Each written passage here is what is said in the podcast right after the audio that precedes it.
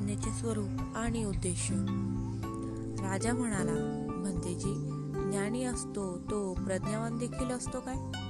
होय महाराज तो प्रज्ञावान सुद्धा असतो. भंते असे असेल तर ज्ञान आणि प्रज्ञा एकच वस्तू मानावी लागेल. होय महाराज ज्ञान आणि प्रज्ञा दोन्ही एकच आहेत. बनते अशा अवस्थेत त्याला कोणत्या विषयाचा मोह असू शकेल की नाही? महाराज अशा व्यक्तीस काही विषयाबाबत मोह असू शकेल तर काही विषयाबाबत त्याला मोह असणार नाही. कोणत्या विषयाप्रती मोह असू शकेल आणि कोणत्या विषयाप्रती मोह असणार नाही? महाराज ज्या विषयाचे त्याला ज्ञान त्यास अवगत नाही जे देश त्याने पाहिलेले नाही तसेच ज्या गोष्टी त्याने ऐकलेल्या नाही त्या बाबतीत त्यास मोह होईल आणि कोणत्या बाबतीत त्यास मोह होणार नाही? ज्या विषयाबाबत हे अनित्य आहे हे दुःखद आहे आणि आत्मा म्हणून काही वस्तूच नाही असे आपल्या प्रज्ञेच्या अंतर्दृष्टीने पाहिले आहे. त्या विषयात त्याला मोह होणार नाही. बनते या विषयातील त्याचा मोह कुठे जातो? म्हणजे त्या मोहाचे काय होते? महाराज ज्ञान उत्पन्न होताच त्या विषयाबाबतचा मोह सर्वत नाश पावतो. कृपा करून उदाहरण देऊन समजून सांगावे. महाराज एखाद्या अंधार कोठडीत दिवा लावला असता काय घडते? तेथील अंधार निघून जातो. कोठडीत सर्वतः प्रकाश पडतो. महाराज त्याचप्रमाणे ज्ञान उत्पन्न होताच मोहाचा नाश होतो. म्हणते आणि ज्ञान प्रज्ञेचे काय होते? म्हणजे प्रज्ञा कुठे जाते? महाराज प्रज्ञा देखील आपले कार्य उरकून निघून जाते. कारण पुन्हा पुन्हा झालेले कार्य करण्याची आवश्यकता राहत नाही.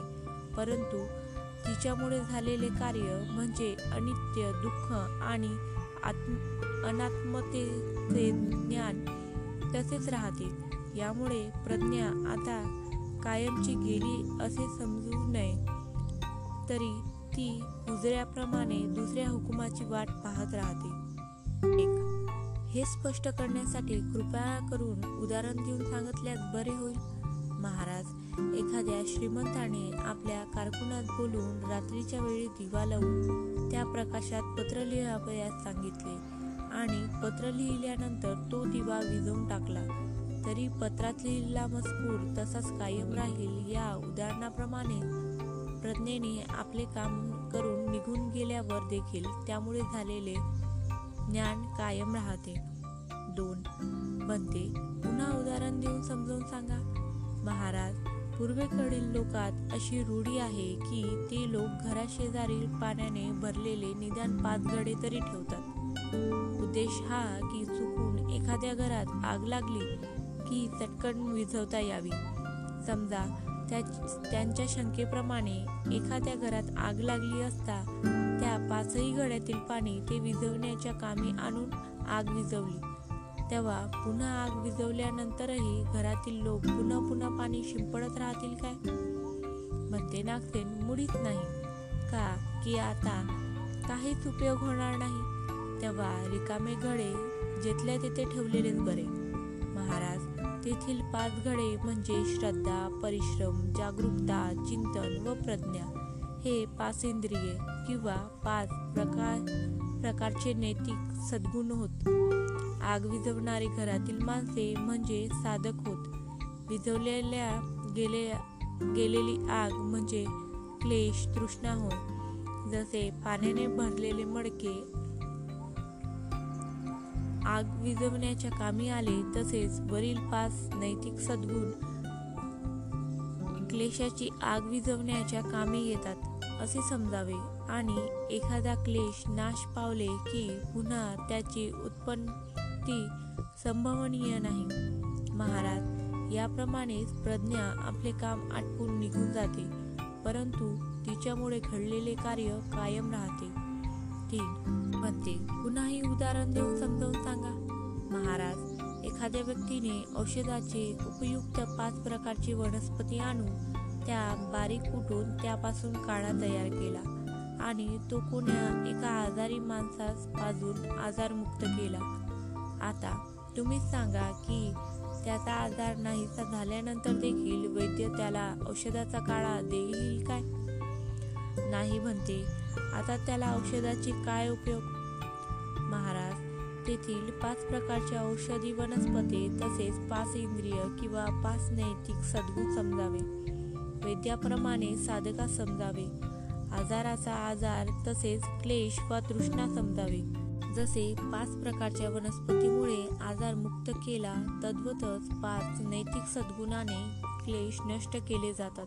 महाराज याप्रमाणे प्रज्ञा आपले कार्य संपवून निघून जाते. परंतु त्यापासून केलेले ज्ञान कायम राहते. चार. म्हणते पुन्हा एखादे उदाहरण देऊन सांगावे?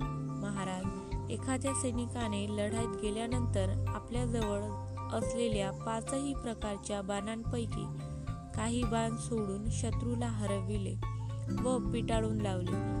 आता शत्रू पडून गेल्यानंतर देखील तो बाण पुन्हा पुन्हा सोडतच राहील काय?